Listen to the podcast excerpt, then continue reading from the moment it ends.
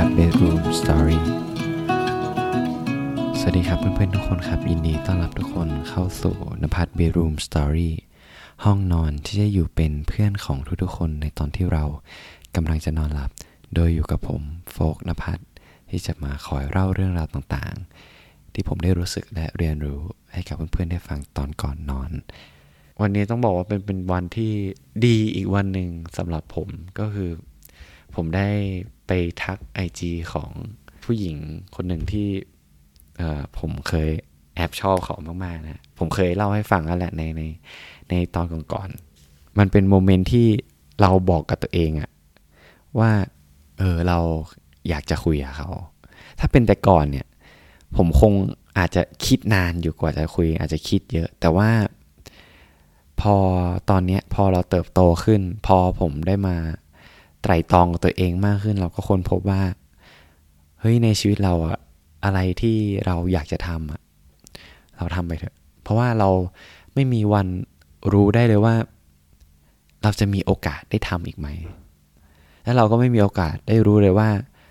ลมหายใจของเราอะวันพรุ่งนี้มันยังจึงมีอยู่หรือเปล่า อ่า แล้วผมก็ทักไปครับ แล้วมันเป็น moment ที่ ที่เราไม่ได้คาดหวังมาก่อนว่า เออ เราจะรู้สึกอะไรอย่างนี้ คือเราคุยกันนะครับ ตอนแรก ผมก็เซอร์ไพรส์ที่ว่าเขาอะฟังพอดแคสต์ของผมอยู่ แล้วผมก็รู้สึกดีใจยิ่งขึ้นอีกว่าพอดแคสต์ของผมมันเออมัน inspire เขายังไง คือมันเป็นคำตอบที่เราไม่คิดไม่ฝันว่าเราจะได้ยินจากเขาอะ แล้วมันเป็น moment ที่มันดีมากเลยก็เพราะว่ามันได้ยินจากเขานั่นแหละ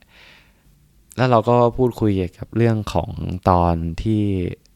เรากำลังเรียนอยู่สมัยมัธยมครับ มันก็เหมือนเราแชร์กันว่า เออ แต่ก่อนเราสองคนเป็นยังไง เราคิดยังไงต่อกันและกันอย่างเงี้ย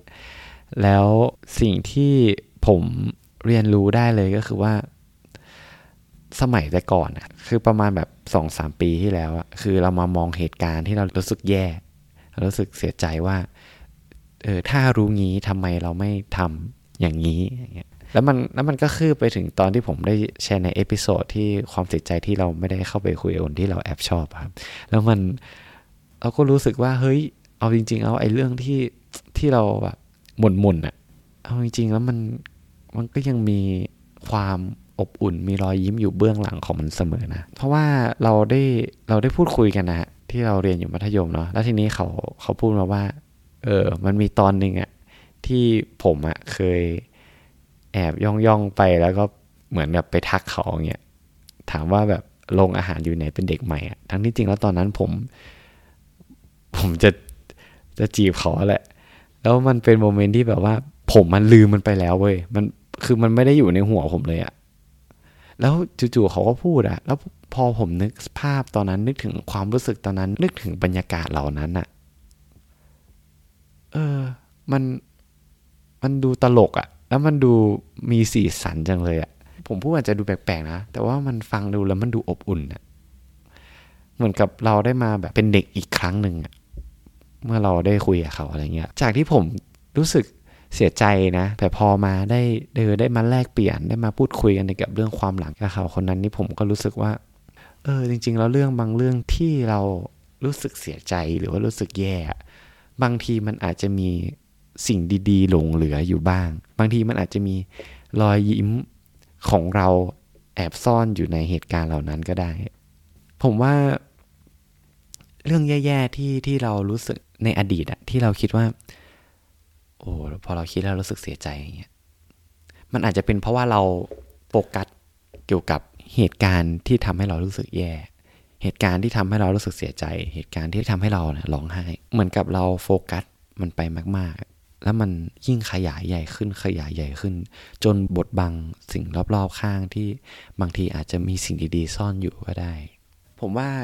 ทุกเรื่องครับถึงแม้ว่าในอดีตเราอาจจะไม่เคยเห็นข้อดีของมัน อะไรเลยก็ตาม แต่ผมเชื่อว่าในตัวเราณปัจจุบันอะ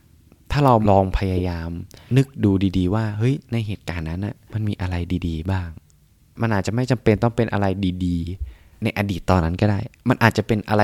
ดีๆ ที่ตัวเราในปัจจุบันรู้สึกขอบคุณ แล้วมันก็ทำให้ผมได้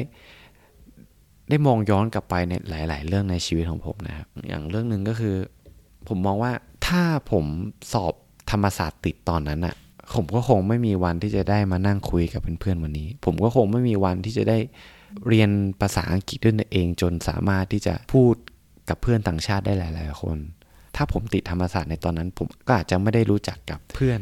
ดี ๆ หรือว่าคนดีๆ ที่เข้ามาในชีวิตผมทั้งหมด ถ้าผมติดอะธรรมศาสตร์ผมก็คงจินตนาการไม่ออกว่า